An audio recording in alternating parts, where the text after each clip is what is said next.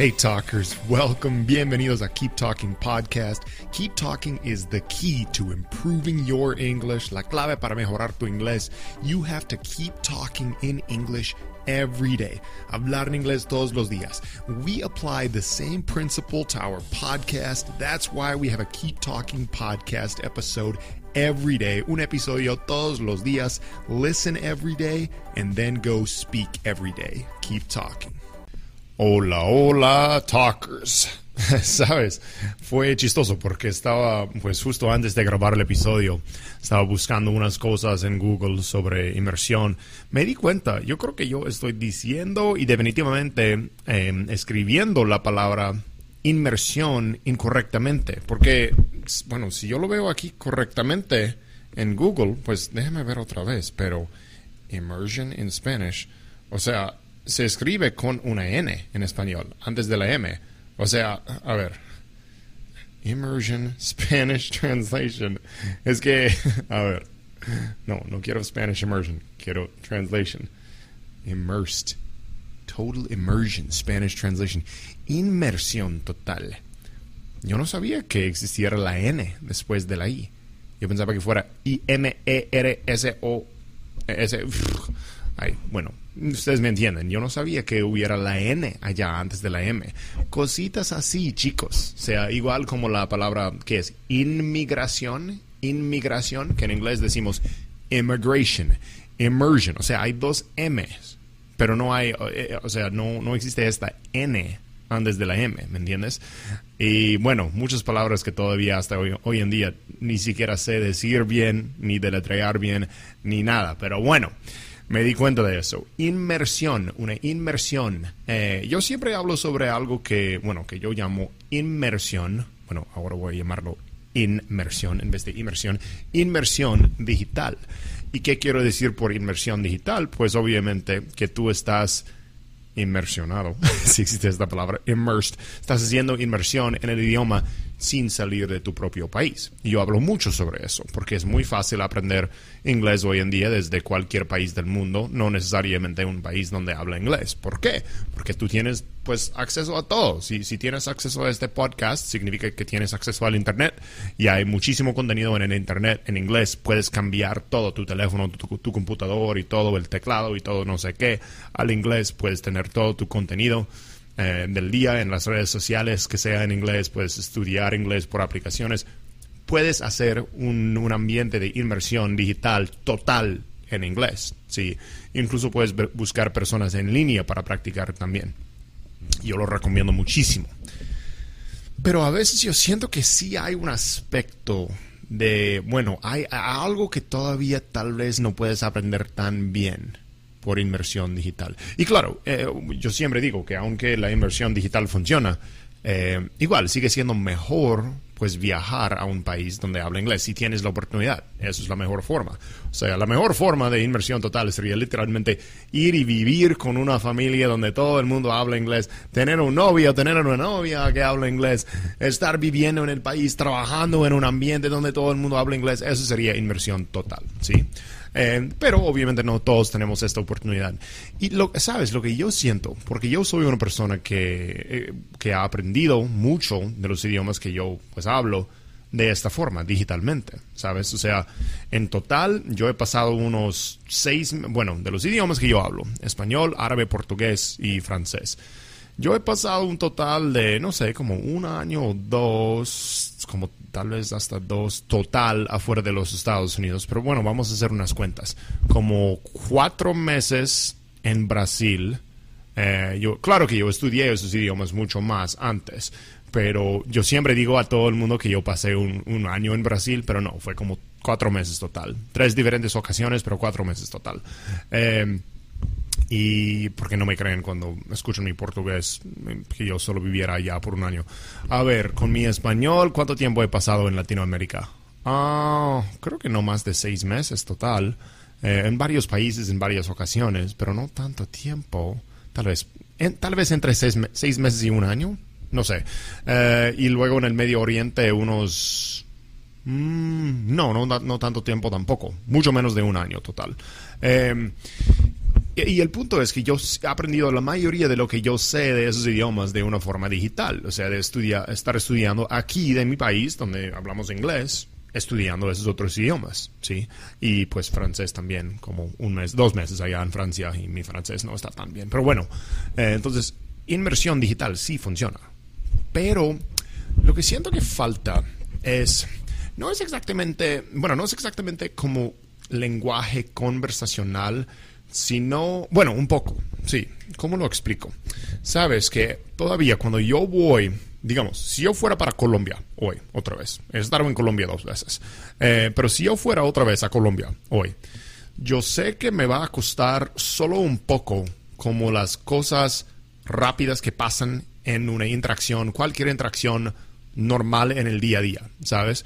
Como que a veces, no sé si me quedo como trabado o no sé qué es, pero como que llegas ahí al aeropuerto o llegas al primer lugar donde vas a comprar una cosa, te empiezan a hablar en español rápido y es como, ay, mi, default mode, mi modo natural de cómo responder a las cosas no funciona tan rápido. Y obviamente, bueno, saben por mi apariencia física, mucho también, y por mi manera de hablar y todo, que no soy un hablante nativo. Y eso está bien. Eh, pero a veces yo siento que esas son las cosas, a veces las interacciones más básicas del día a día son los que nos cuestan más, por lo menos para mí. ¿Por qué? Porque, bueno, primero muchas de esas interacciones ni siquiera son con, con palabras como muy oficiales que uno estudia en un, en un libro o de una forma o en clases o algo así. Sabes que muchas veces cuando nosotros estamos entrando en una tienda o en un restaurante o vemos a alguien en público o no sé qué, estamos usando un lenguaje muy coloquial y no el tipo de lenguaje que se estudia. Y también pues los, los gestos coloquiales y también a veces simplemente son casi sonidos que ni siquiera son palabras, ¿me entiendes? Em, y estas son cosas que no se estudian digitalmente, o sea, online muy bien, ¿sabes? Um, y incluso tampoco con, con, películas y cosas así. O sea, ver películas y series sí ayuda, sí ayuda para que tú entiendas mejor el slang y todo eso. Em, pero no sé, yo siento que, aunque yo hablo muy bien, digamos, el español y esos otros idiomas, siento que todavía me falta algo cuando yo estoy allá en vivo en las conversaciones o en las interacciones pequeñas, diarias, día a día, ¿sí? Porque, y eso pasa a muchas personas también, muchos de nosotros, porque hay muchas personas como yo que, que han aprendido un idioma y a hablar con fluidez y obviamente como, mm, bueno, me escuchas en español, tengo mucho vocabulario, podría hablar sobre casi cualquier asunto de una forma, bueno, no sé si sea profesional, pero eh, que puedo hablar sobre cualquier tema. Eh, y eh, a veces nosotros, cuando llegamos a ese nivel, tenemos mucha confianza para hablar sobre un asunto que puede ser bastante complicado en español. O sea, yo sé que yo tengo la capacidad de, debatir casi cualquier tema o de hablar sobre cualquier asunto medio complicado usando vocabulario muy complicado en español sin ningún problema. Y eso es algo que es fácil de estudiar porque muchas veces en las clases o en los libros o incluso en otras fuentes de, estudiar en línea, es, fácil de aprender las palabras más complicadas, se, estudia de una forma más mm, formal y oficial. Pero esas interacciones del, del, día a día a veces, el lenguaje como coloquial, el lenguaje de entrando en la tienda y decir como, hey, what's up? Hey, how are you? Can I get you anything? Hey, no, how's it going? Como esas cosas, el, el, eh, el oye, o qué más, esas cosas pequeñas. Y ni siquiera tengo buenos ejemplos en mi cabeza, pero ustedes saben cómo es. O sea, cada... Eh, cada idioma tiene muchísimos, ni siquiera son modismos, pero son como coloquialismos muy pequeños, muy pequeños que todos nosotros usamos casi sin darnos cuenta por haber vivido en un país por tanto tiempo. ¿Sí? Y eso es lo que digo, si tú vives en, otro país por dos, tres, cuatro, cinco años, tal vez ya estés agarrando más y más de esos como coloquialismos y te sientes como más cómodo entrando en cualquier interacción así, pues de la nada, en la calle o en, en una tienda o lo que sea, ¿sí? Pero eso para mí sigue siendo la única cosa que sea difícil de aprender como en línea o con inversión digital, ¿sí? Eh, o sea, no estoy diciendo que no puedes entender a lo que te, te, están diciendo siempre, porque sí vas a poder entender la mayoría del tiempo. A veces tenemos que preguntar que repita la persona si habla muy rápido. No es exactamente eso, solo que no como que se da cuenta que no es tu primer idioma por tu, tu manera, de tu manera de responder, ¿sabes? Tu manera de reaccionar, de interactuar, las palabras que uses y todo eso. Yo sé que si yo voy como a una tienda o a algún lugar así, una gasolinera en Latinoamérica, voy a sonar como demasiado formal y se van a dar cuenta, ah, ¿de dónde viene ese tipo? ¿Sabes? Eh, y hoy en día existen, existen maneras de cómo mejorar en eso, pero no es un sistema perfecto. Por ejemplo, hay varias aplicaciones.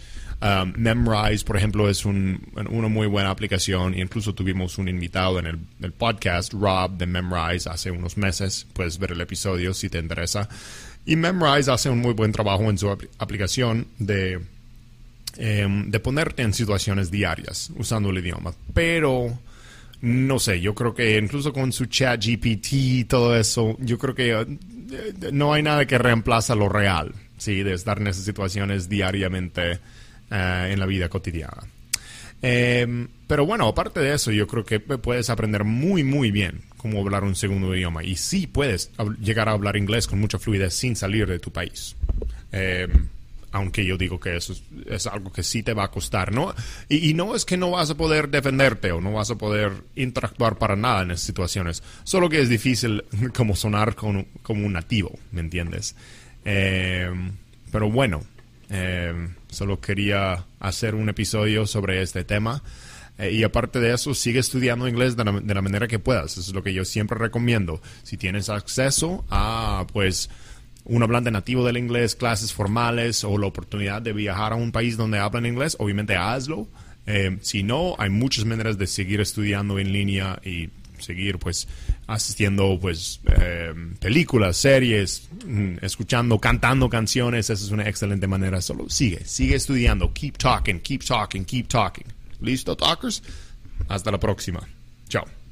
Thank you for listening. Gracias por escuchar. Share Keep Talking podcast with a friend who you think would also like it.